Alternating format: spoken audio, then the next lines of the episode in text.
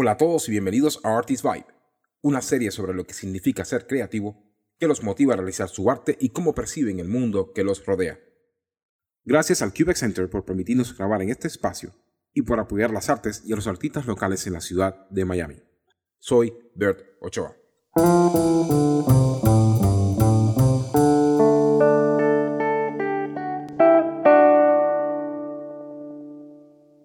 El rol de la mujer en la música ha sido indiscutiblemente un elemento importantísimo dentro del desarrollo de esta expresión artística. Al principio, cuando la música era utilizada como herramienta para comunicarse con los dioses, ya fuera para expresar lamento o agradecimiento a los mismos, el hombre y la mujer se unían en una sola voz para enviar un mensaje al cielo. En ese momento, el lenguaje universal de esta arte era unánime e igualitario. Mientras realizaba mi investigación para la grabación de este episodio, encontré un artículo escrito para la Facultad de Filosofía y Humanidades Alberto Hurtado, en Chile, por la directora de la Facultad de Música, Daniela Fugeli, sobre el papel de la mujer en la música. En su artículo, Fugeli expone que la música es una actividad inherente a toda cultura y, como tal, ha sido desde siempre cultivada por hombres, mujeres y personas no binarias. Sin embargo, los discursos e ideologías que a través de la historia han llevado a una división binaria del rol de hombres y mujeres en la sociedad han influido también en el rol de las mujeres en la música, condicionando los ámbitos musicales en los que una participación femenina sería más deseable, mientras que otros le han sido tradicionalmente vedados. Así, la creación musical se ha entendido históricamente como un ámbito masculino, estableciendo una relación hegemónica que ubica al hombre como creador, pensador intelectual, y a la mujer como una ejecutora o difusora de la obra del creador masculino, privilegiándose su participación en el ámbito musical privado o semipúblico como por ejemplo la música de salón o la docencia musical.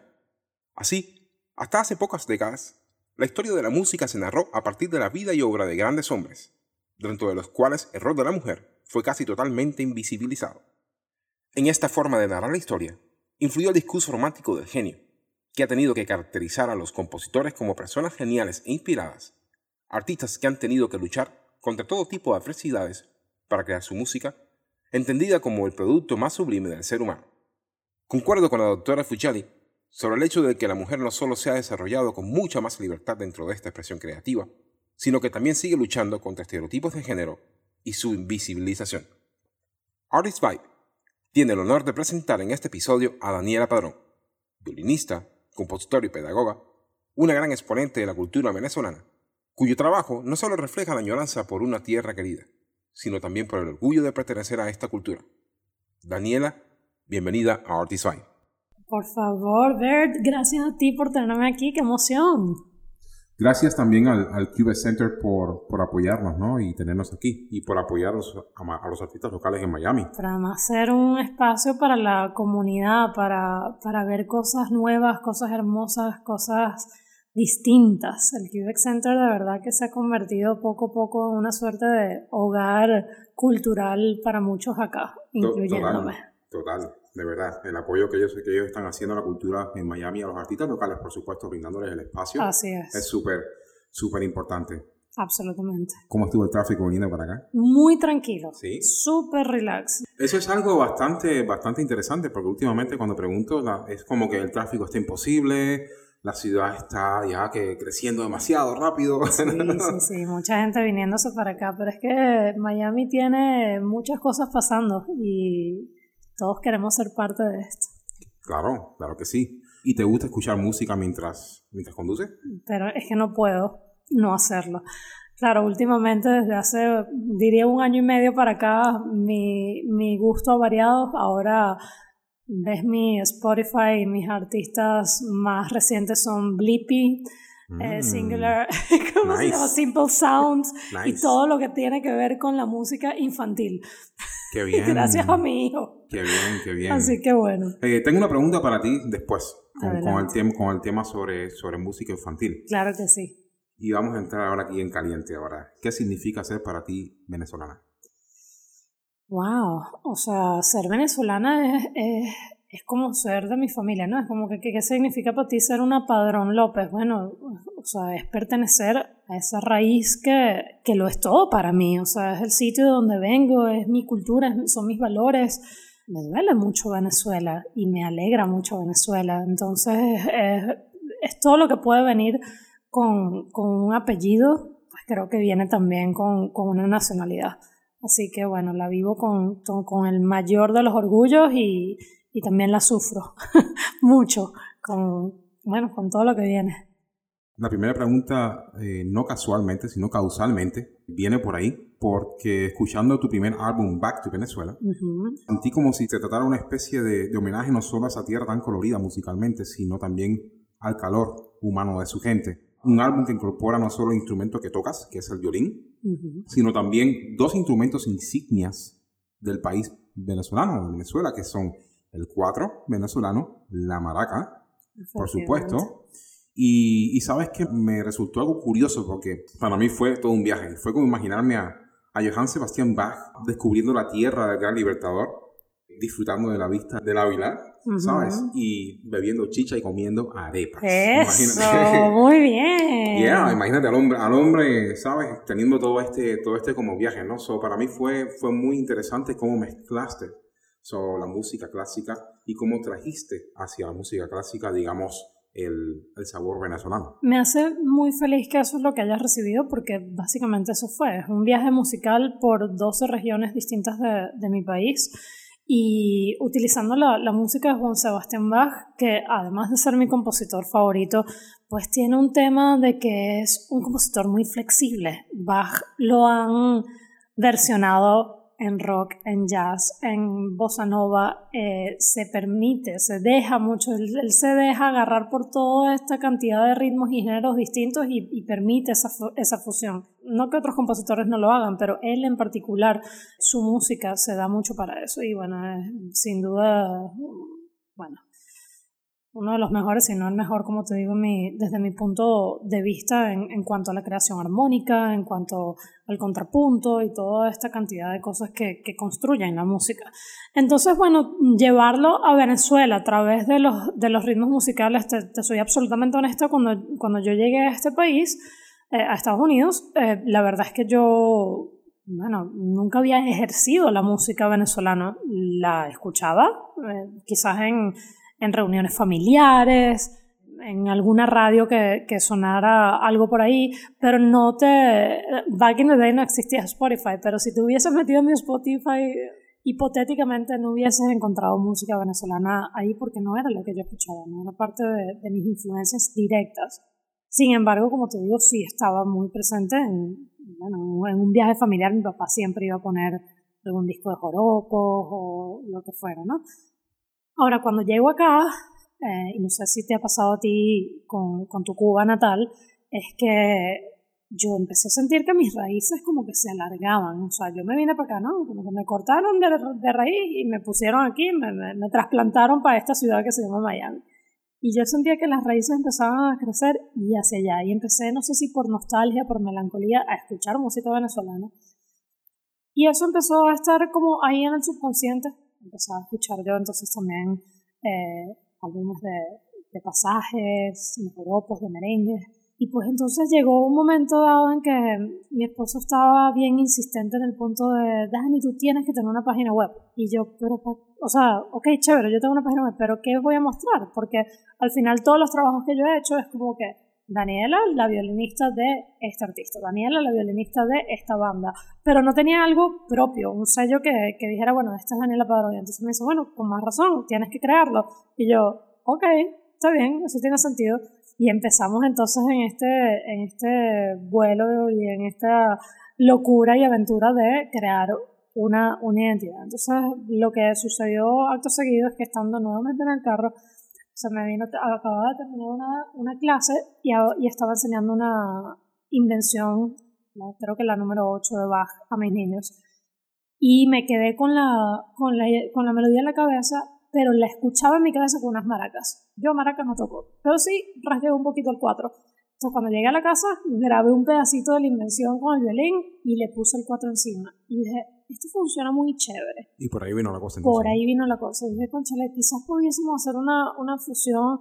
Y en mi cabeza era, bueno, vamos a hacer un single o vamos a hacer un EP. Y terminé haciendo un disco completo de 12, de 12 piezas. Al final terminó siendo, hice una lista de cuáles eran mis favoritas y después una lista de géneros. Investigué muchísimo porque, como te digo, sinceramente no conocía más allá de lo que conoce un venezolano de, a pie, eh, los ritmos venezolanos. Yo sabía que era un joropo, sabía que era un merengue, pero no, no sabía la diferencia entre un joropo oriental con un, joropo central. O, o, sea, no tenía ni idea de, de, de lo grande que era y de lo rica que era Venezuela, que es Venezuela. Musicalmente, musical y rítmicamente. ¿Y piensas que esto es un fenómeno que solamente te pasó a ti? ¿O has observado que esto ha sucedido con otros músicos venezolanos que han llegado? No solo con músicos venezolanos, creo que con los venezolanos en general. O sea, yo siento que aquí la gente eh, y, y, en las ciudades en las que he tenido la bendición de, de visitar para, para tocar, están en búsqueda de, yo quiero escuchar música venezolana, yo quiero escuchar a mi país. Es lo que te digo, es la raíz, la tierra te llama.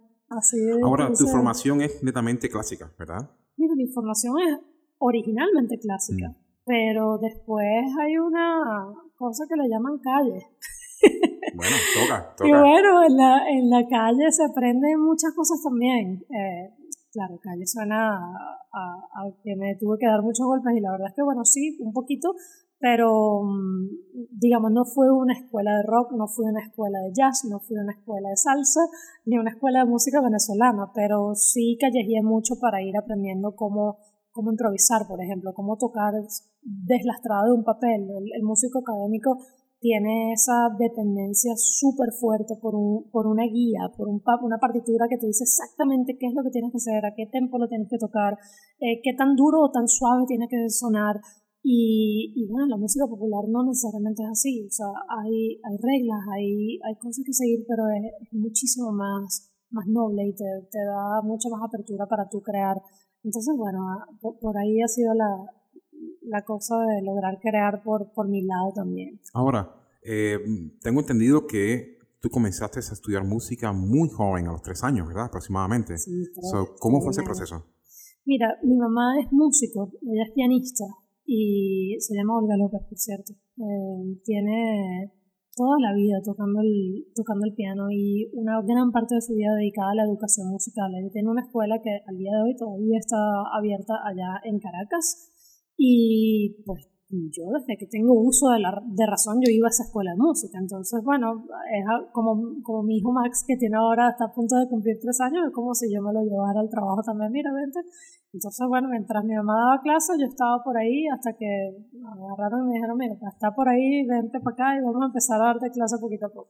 vamos, a darte un poco de entretenimiento. Exactamente, literal, literal. Bueno, maravilloso, porque mira, mira, mira qué producto más increíble salió. Así que bueno, gracias a tu mamá, Olga López. Absolutamente. Por, por nada, por, por introducirte al mundo de la música, ¿no? Hubieras podido ser abogada, doctora, astronauta. mi papá, mi papá es abogado. Mira, mira, para que veas. Qué, qué increíble, ¿no? Ahora, ¿cómo fue tu experiencia grabar el álbum Latam junto a tu madre?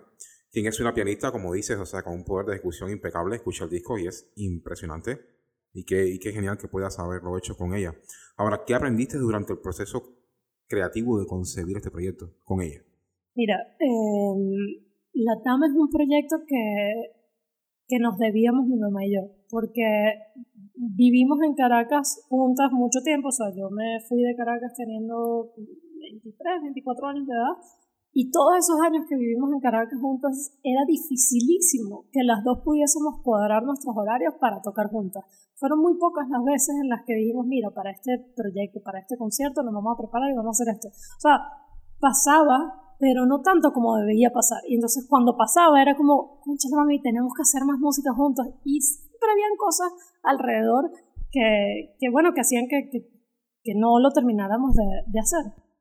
En 2016 ella viene a vivir acá a los Estados Unidos y bueno, apenas llegó fue como, mira, eh, ya, o sea, esto hay que hacerlo ya, hay que empezar a pensar cuál es el repertorio, cómo va a ser. Yo acababa de hacer mi primer disco, entonces ya me sentía como más, esto es algo que puedo hacer, esto es algo que sé ya, por ejemplo, bueno, cómo, cómo es el proceso de producción, dónde podemos grabarlo, o sea, ya, ya tenía yo la, el bagaje, por lo menos de Bajo Venezuela, para, para crear eso. Que a diferencia de ese primer disco tuyo, eh, esto fue solamente a piano y violín. ¿verdad? Exacto. Y, y, por, y por lo que escuché, es un homenaje a compositores como tienes a Juan Morel Campos, tienes a Antonio María Valencia, tienes al gran Ernesto de Cuona, que es una cosa, increíble. ¿sabes? Eso me parece increíble. Sí, fíjate, el repertorio se escogió basado en, en la idea que ella tuvo en el año 83 93, si, no me, si no me equivoco. Ella grabó su primer disco que se llama Latinoamérica en el piano y que obviamente te invito a ti y a todos tus escuchas a, a disfrutarlo. Está en todas las plataformas también. Eh, Latinoamérica en el piano es su primer disco y es precisamente un viaje musical por Latinoamérica, por los compositores académicos. Entonces fue como que, ok, tú te sientes bien, mami, en ese, o sea, como que en esas aguas tú estás como, como pez en el agua, ¿no? Entonces, bueno, chévere, vamos a hacer algo así, pero en vez de ser piano solo, vamos a buscar cosas que estén o escritas originalmente para piano y violín o arregladas para piano y violín. Y así fue como fuimos armando un repertorio. Si mal no recuerdo, ahorita tengo que no escucho la pero creo que son 16 tracks con 9 países distintos que, que, visitamos. Bueno, bien, bien, verdaderamente gracias por, por, traernos ese material porque creo que es un muy, muy eh, bien merecido homenaje a, a estos compositores que, que, bueno, este, ¿sabes? Fueron todos, pues, eh, eh, increíbles en lo, en, lo, en lo, que hicieron. Especialmente conozco mucho más en esto de Cubana porque, bueno, es cubano, ¿no? O era cubano, mejor dicho. Sí, sí, sí. So, conozco, conozco bastante su obra y, bueno, gracias. Gracias por, por traerlo también a la, a la palestra, ¿no? Por supuesto, por supuesto. Además que yo siempre el repertorio de piano me lo, me lo bueno, no todo el repertorio de piano, pero conozco mucho acerca del, del repertorio de piano porque mi mamá siempre daba clases en la casa y entonces las danzas de Cervantes, de Lecuona, eso, eso es parte del soundtrack de mi vida. Entonces sí, fue muy divertido la verdad poder, poder hacer un disco así como ella. Y bueno, eh, indiscutiblemente, claro, tu mamá es una gran músico y estamos hablando que también es, es pedagoga, o sea, imparte clases. Tú has elegido también como parte de tu carrera la pedagogía, porque enseñas, enseñas a niños mediante la organización sin fines de lucro Miami Music Project. Ajá. ahora, ¿cómo ha sido tu aprendizaje dentro de, esa institución al, al, interactuar con niños y cómo ha sido el feedback de ellos al descubrir este universo tan maravilloso que llamamos música. Miami Music Project fue una etapa de 10 años de mi vida. Acabo justamente de terminar la última season, la última etapa eh, con, con, ellos, que fue una decisión súper difícil de hacer, Bert, porque bueno, porque son 10 años entregando parte de mí a, esos chicos y recibiendo muchísimo de ellos. Entonces, bueno, la decisión, quizá no viene al caso, pero ya te cuento una vez que estamos chismeando aquí. Adelante, adelante, La decisión vino porque justamente siento que es el momento de dedicarme mucho más a fondo en esta carrera musical que en el 2016 empecé con Bajo Venezuela y para eso se necesitó tiempo además en el 2019 llegó mi pequeño Max que vino a revolucionar mi vida y a tomar bastante de mi tiempo. Entonces, bueno, la, no se puede hacer todo a la vez. Pero para responder tu pregunta, la verdad es que el feedback de los chicos y el poder no solo dar, uno, uno piensa cuando está enseñando que uno va a impartir, ¿no? O sea, tú vas a dar. Y la verdad es que lo que recibes tú de parte de los chicos, desde, desde el punto de vista humano, porque mm, recuerdo haber llegado más de una vez molesta o frustrada o triste a un ensayo y cuando salía del ensayo ya no era eso lo que sentía. Los chicos tienen esa capacidad de, de, twist, de cambiar por completo el ambiente y de, de Completamente, los niños tienen una luz impresionante, ¿verdad? Exactamente. Entonces, bueno, eso por ese lado. Y, y, por el otro lado, pues simplemente ir, ir aprendiendo también de, uno, uno aprende demasiado enseñando. O sea, cuando, cuando hay un chamo que tú, bueno, se supone que le tienes que enseñar a veces, ah, no, no pasa de la y no pasa de la y no pasa de la. El día que le hace clic, él ve y tú dices, Dios mío, lo logramos. Pero para tú llegar a ese B tuviste que dar mil vueltas e inventártelo por aquí, inventártelo por ahí. Y mientras vas inventándote maneras, pues ya aprendiste otras maneras que sí le van a servir a otros chicos que vendrán más adelante. Y vas tú mismo formándote de, de, de esas oportunidades que los niños te presentan. Creo que, los mejores eh, maestros son los mismos alumnos, ¿no? enseñan a uno todo el tiempo. Absolutamente, absolutamente. Así que bueno. Sabes que hace, hace varios años yo diría que por hacer, no, no voy a, bueno, voy a decir por hacer el destino y sigo diciendo por causalidad y no por casualidad, fui introducido a la música de Gaélica. ¿Ah, sí? Y sabes que, bueno, sí, Gaélica, quien se convirtió en una de las agrupaciones más representativas de Venezuela por fusionar precisamente la música, este, digamos, folk music, ¿no? Con, con la música latina. Premios importantes como, ¿sabes? Latin Grammy en 2013, como mejor eh, eh, folk album, ¿no? Este llamado eh, Una Navidad Salta en Venezuela, que eso lo escuché y es es una bomba, buenísimo. Sí, Ah, sí. en el 16, bueno, ah, salió como Artist of the Year for- de Pepsi, creo que fue, ¿no? Exactamente. Eh, y en el 17 fue Best World Music Artist of the Year. Exactamente. Ahora, ¿cuál ha sido tu aporte creativo dentro de esta increíble banda? Mira, aportar para, para ellos sí, obviamente que he tenido yo, yo un aporte, te diría que más, más en, en esta última etapa. Yo, yo he vivido como dos etapas con Gaélica. La primera fue del 2009 al 2012 cuando me vine para acá. Y ahí yo te puedo decir que, bueno, lo que aporté fue llevar mi violín y muchas ganas de aprender, porque más bien el aporte es absolutamente de ellos hacia mí. Yo era fanática de Gaélica, yo iba a los conciertos de Gaélica, o sea, y cuando tuve la oportunidad de entrar a la banda, eh, por, por cosas del, del destino, fue como, yo no me puedo creer que yo esté aquí tocando con esta gente que tanto he admirado por tanto tiempo. Entonces, creo, creo que más bien más allá de obviamente ser parte de la banda y poner mi violín, fue una escuela para mí, para serte sincera. Para mí Gaélica fue una, fue una escuela de tres años muy intensa que me enseñó acerca de, bueno, obviamente de la, de la música celta, pero también me enseñó acerca de, de, que yo de verdad quería hacer algo con mi carrera que no necesariamente estuviera 100% ligado en la parte académica, o sea, me abrió, me expandió el, el, el espectro para pensar que que quizás la cosa iba más hacia, hacia la música popular, no necesariamente la música celta per se, pero, pero bueno, sí hacer fusiones, porque Bajo Venezuela es una fusión, o sea, sin duda, porque Total. vengo de gaélica, o sea, es, es, una cosa que dices, ven acá, pero esto es un reeling irlandés y está sonando con una gaita venezolana, bueno, sí, o sea, de eso se trata, de agarrar cosas que, que quizás no tienen nada que ver. Yo siempre traigo el, el, ejemplo del sushi con plátano, con plátano maduro, que de repente tú lo dices y es como que, de verdad, bueno, sí, pruébalo, yeah. pruébalo para que tú sepas lo puede, que es bueno. Puede verse extraño, con... pero cuando, cuando lo pruebas, exactamente. Las es otra papitas cosa. de McDonald's con el helado, they're not meant to be together, pero cuando tú pruebas eso, Yeah. Es, es, simplemente una bomba, como dices tú. Así que, bueno, o sea, el aporte en esa primera etapa, definitivamente muchísimo de parte de, de ellos hacia mí, para ser sincera. Y bueno, esta segunda etapa, ellos, como que, bueno, como muchos en Venezuela, empezaron a agarrar su, su camino. Yo fui la primera que me vine en el 2012, pero dos de los, de, de los integrantes, José Gabriel Figueira, que es quien se encarga de toda la parte de woodwinds y del bagpipes hace, ¿no? y toda la cosa, increíble, sí, multiinstrumentista, y Rubén Gutiérrez, que es quien se encarga de la guitarra folk, se vinieron a vivir felizmente para la ciudad de Miami. Entonces, bueno, Gracias justamente por ahorita... A la ciudad, bueno, por recibirlos y, y, y a ellos también, ¿no? Por, por estar trabajando. ¿sí? Así es. Entonces, bueno, ahorita es justamente como ese renacer de la, de la banda y, y, y bueno, creo que en esta oportunidad sí tengo mucho más yo que aportar desde el punto de vista musical, desde el punto de vista de la que, de, de que soy la que más ha estado aquí por mucho, por mucho rato, a diferencia de ellos. Entonces, bueno, sí siento que ahorita estoy aportando más. Qué bueno, qué bueno.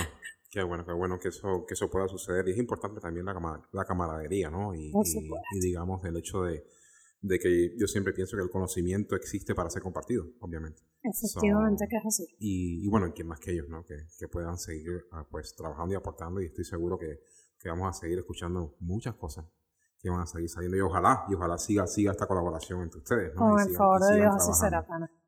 Sabes, Daniela, hace unos meses tuve el honor de presenciar la obra, una obra teatral llamada Marguerite, dirigida por Jackie Diseño, genio. He escuchado uh, que es común tener música en vivo en, en, obras teatrales, pero yo personalmente era la primera vez que veía, que veía esto. O sea, para mí era algo completamente nuevo.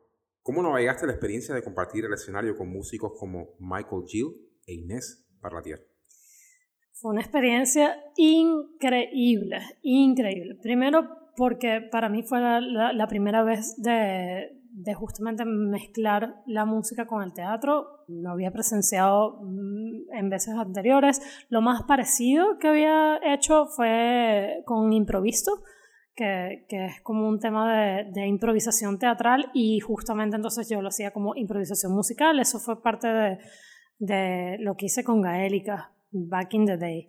Pero esto de sentarse no solo a tocar, sino a producir la, la, música, además con dos músicos a quienes no conocía, fue una experiencia brutal. Primero, de ahí salió una amistad muy bonita, muy sincera, una admiración súper grande por, por cada uno de ellos como, como músicos y además como personas. Y bueno, es muy hermoso nuevamente la multiculturalidad que Miami permite tener una chica que tiene un heritage haitiano con un chico, un heritage cubano y una chica con un heritage venezolano que nos unimos para hacer algo que que bueno, para mí fue sin precedentes, increíble. Además, no solo la parte musical, sino el tema de entrar en el personaje. Nosotros no nada más éramos músicos, de hecho nosotros no éramos músicos en la obra, éramos ángeles.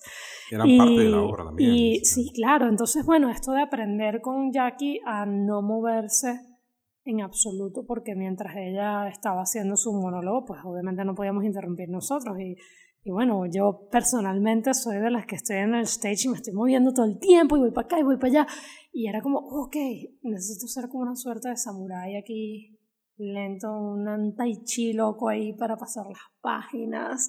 No sé qué, y fue, fue, una experiencia que de verdad, de verdad, me dejó con mucha hambre de hacer más teatro.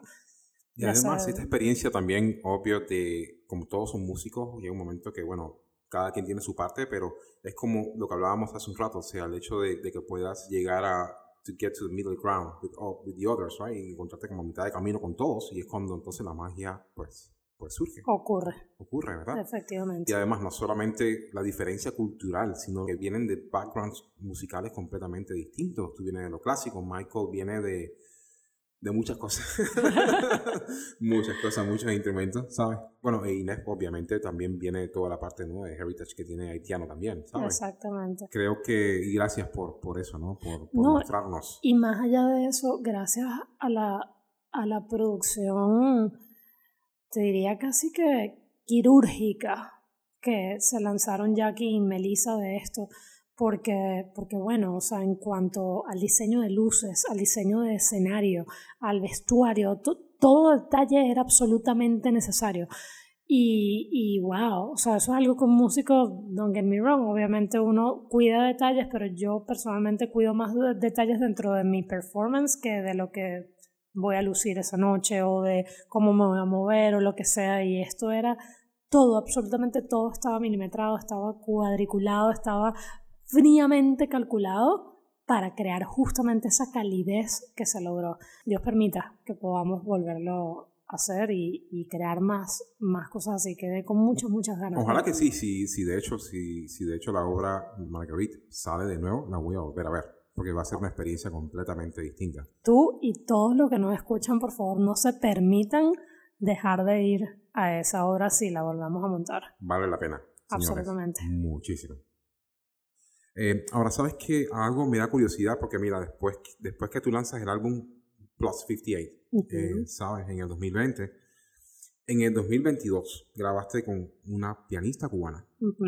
He estado como, como, de hecho, la, recién la conozco a través de, este álbum. ¿De verdad? Sí, no sabía, no, no, no conocía de su, de su trayectoria ni, ni de su música. Y por lo que entiendo, por lo que pude escuchar, es un homenaje a, a compositoras latinoamericanas. Efectivamente. ¿Cómo fue el proceso de conseguir este proyecto con ella y por qué decidiste hacerlo solamente a violín y a piano? Miren, por primera vez en este proyecto no soy yo la que toma las decisiones ni, ni la que tuvo la idea principal. Digo cuando, por primera vez cuando hablo de mis proyectos, ¿no? De los cuatro discos que tengo, este último eh, fui invitada por un, por, por, un amigo productor llamado Larry Cole, colombiano. Esa es la maravilla de, de esta ciudad que te permite relacionarte con, con, gente de muchas otras culturas y bueno, Latinoamérica está en pleno acá, ¿no? Entonces, bueno, con Larry me debía, al igual que con, con, con Melissa, que siempre decimos, vamos a tomar un café, cuando bueno, con Larry estaba en la misma situación de que me debía un café y nos sentamos finalmente en febrero de, de este año, del 2022, a tomarnos un café y hablamos de cuánta cosa te puedes imaginar. Y cuando ya estábamos por cerrar la tarde, le digo yo, brother, pero no hemos hablado de lo más importante. ¿Cuándo vamos a hacerlo juntos? Y me dice él, bueno, tenemos que pensar en algo, pero, tiene que ser rápido. A ver, tú eres mujer. Vamos a hacer algo con otra mujer. Pianista. Yo, ok. Y vamos a hacer música nada más de, de compositoras mujeres. Y yo, ok, perfecto. Me dice, dame dos días para pensar bien y te llamo. Yo, ¿sí?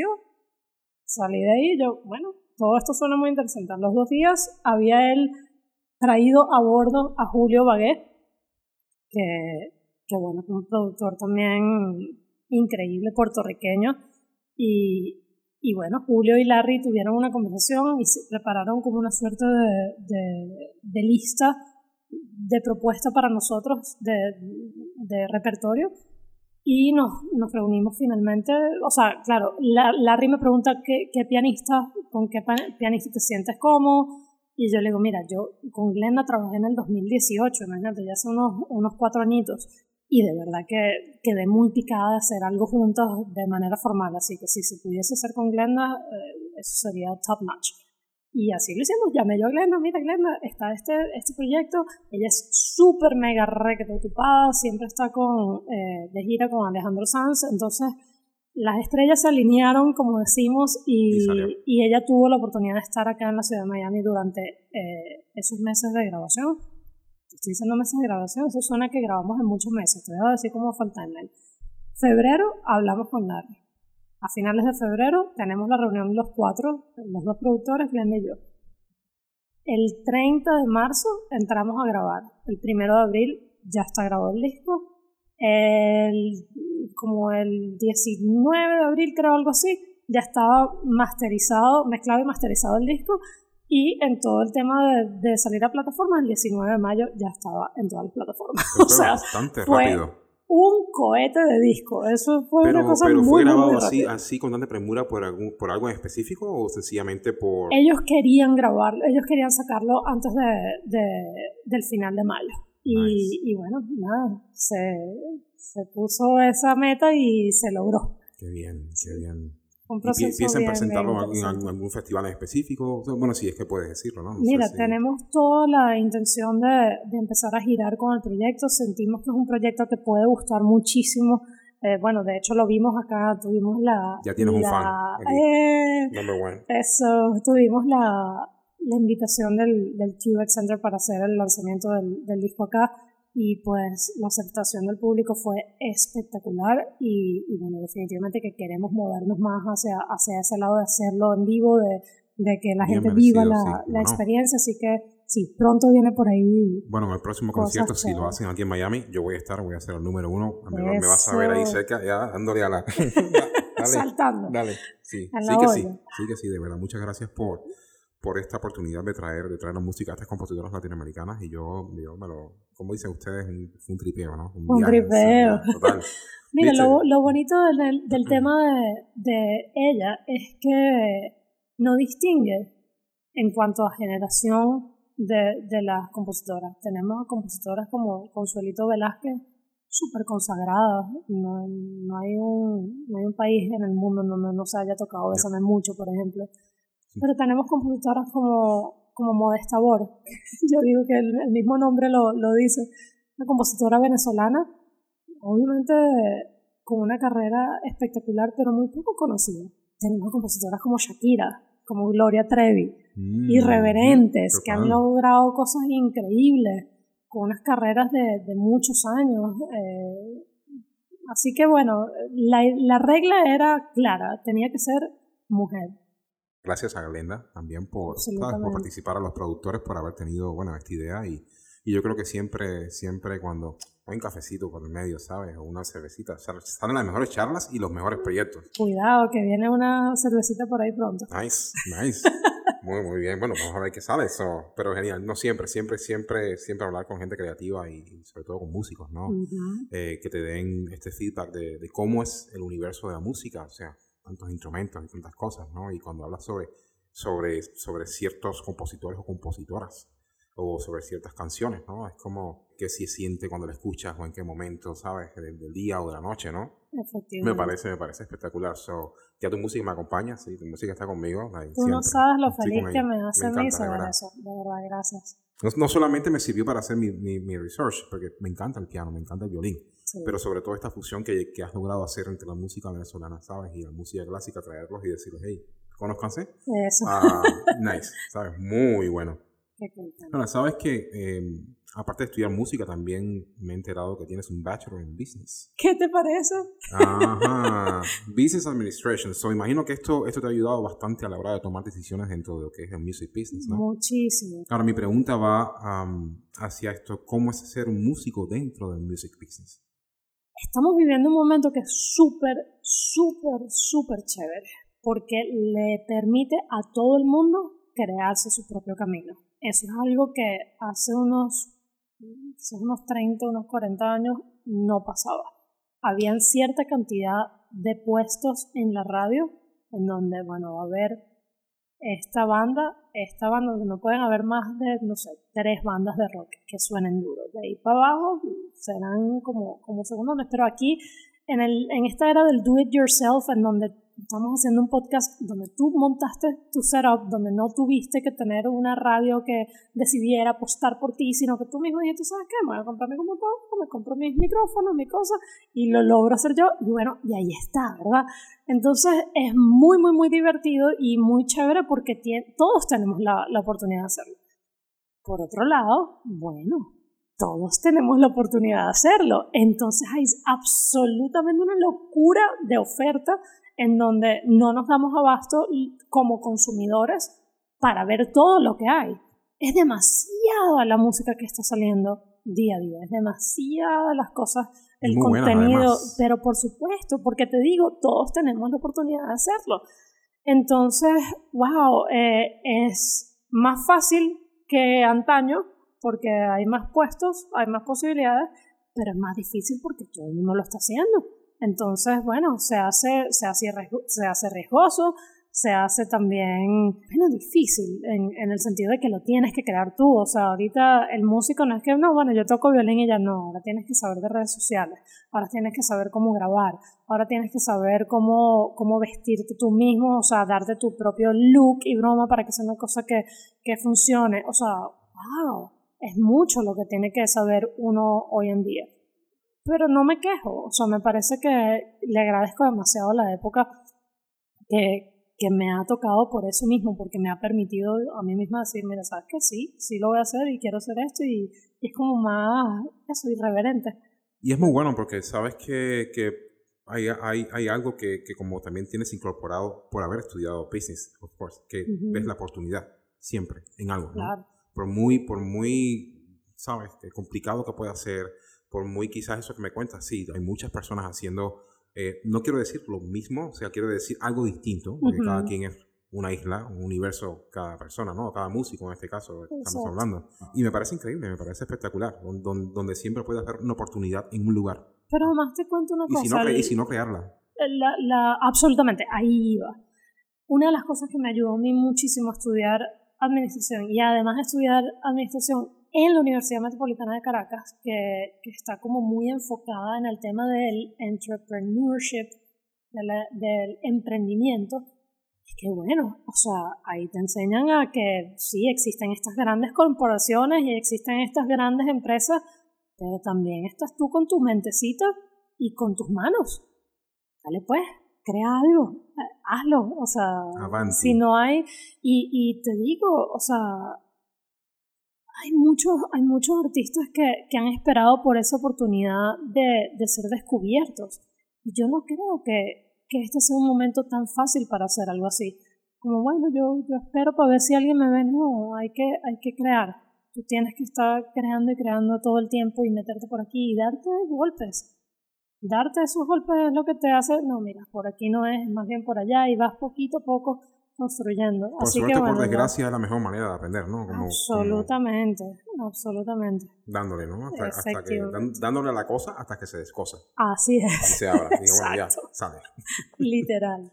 ¿Tienes algún consejo que te gustaría darle a colegas que recién estén migrando a Miami, a colegas músicos, eh, con respecto a cómo conducirse dentro de la, de la escena cultural en la ciudad?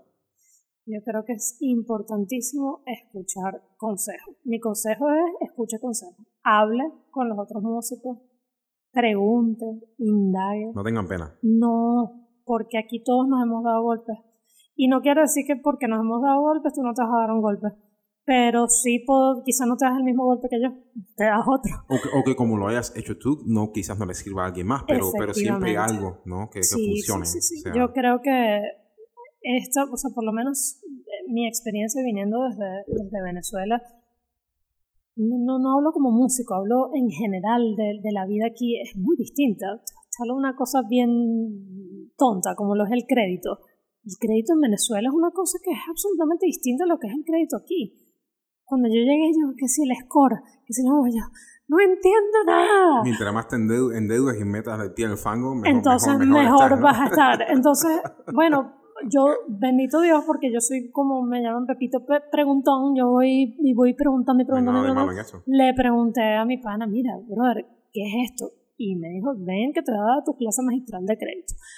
Este eres tú, estás en cero, no eres nadie porque... Ah, ok. Entonces, bueno, ese ejemplo del crédito llevado a cualquier cosa que usted vaya a hacer en este, en este país, pregunte. Pregunte, porque es que eh, estas calles están llenas de, de experiencias buenas y malas. Exactamente. Entonces, bueno, habrá quien no le quiera responder, pero habrán otros que sí. Estaremos dispuestos a, a darle nuestra, nuestro punto de vista.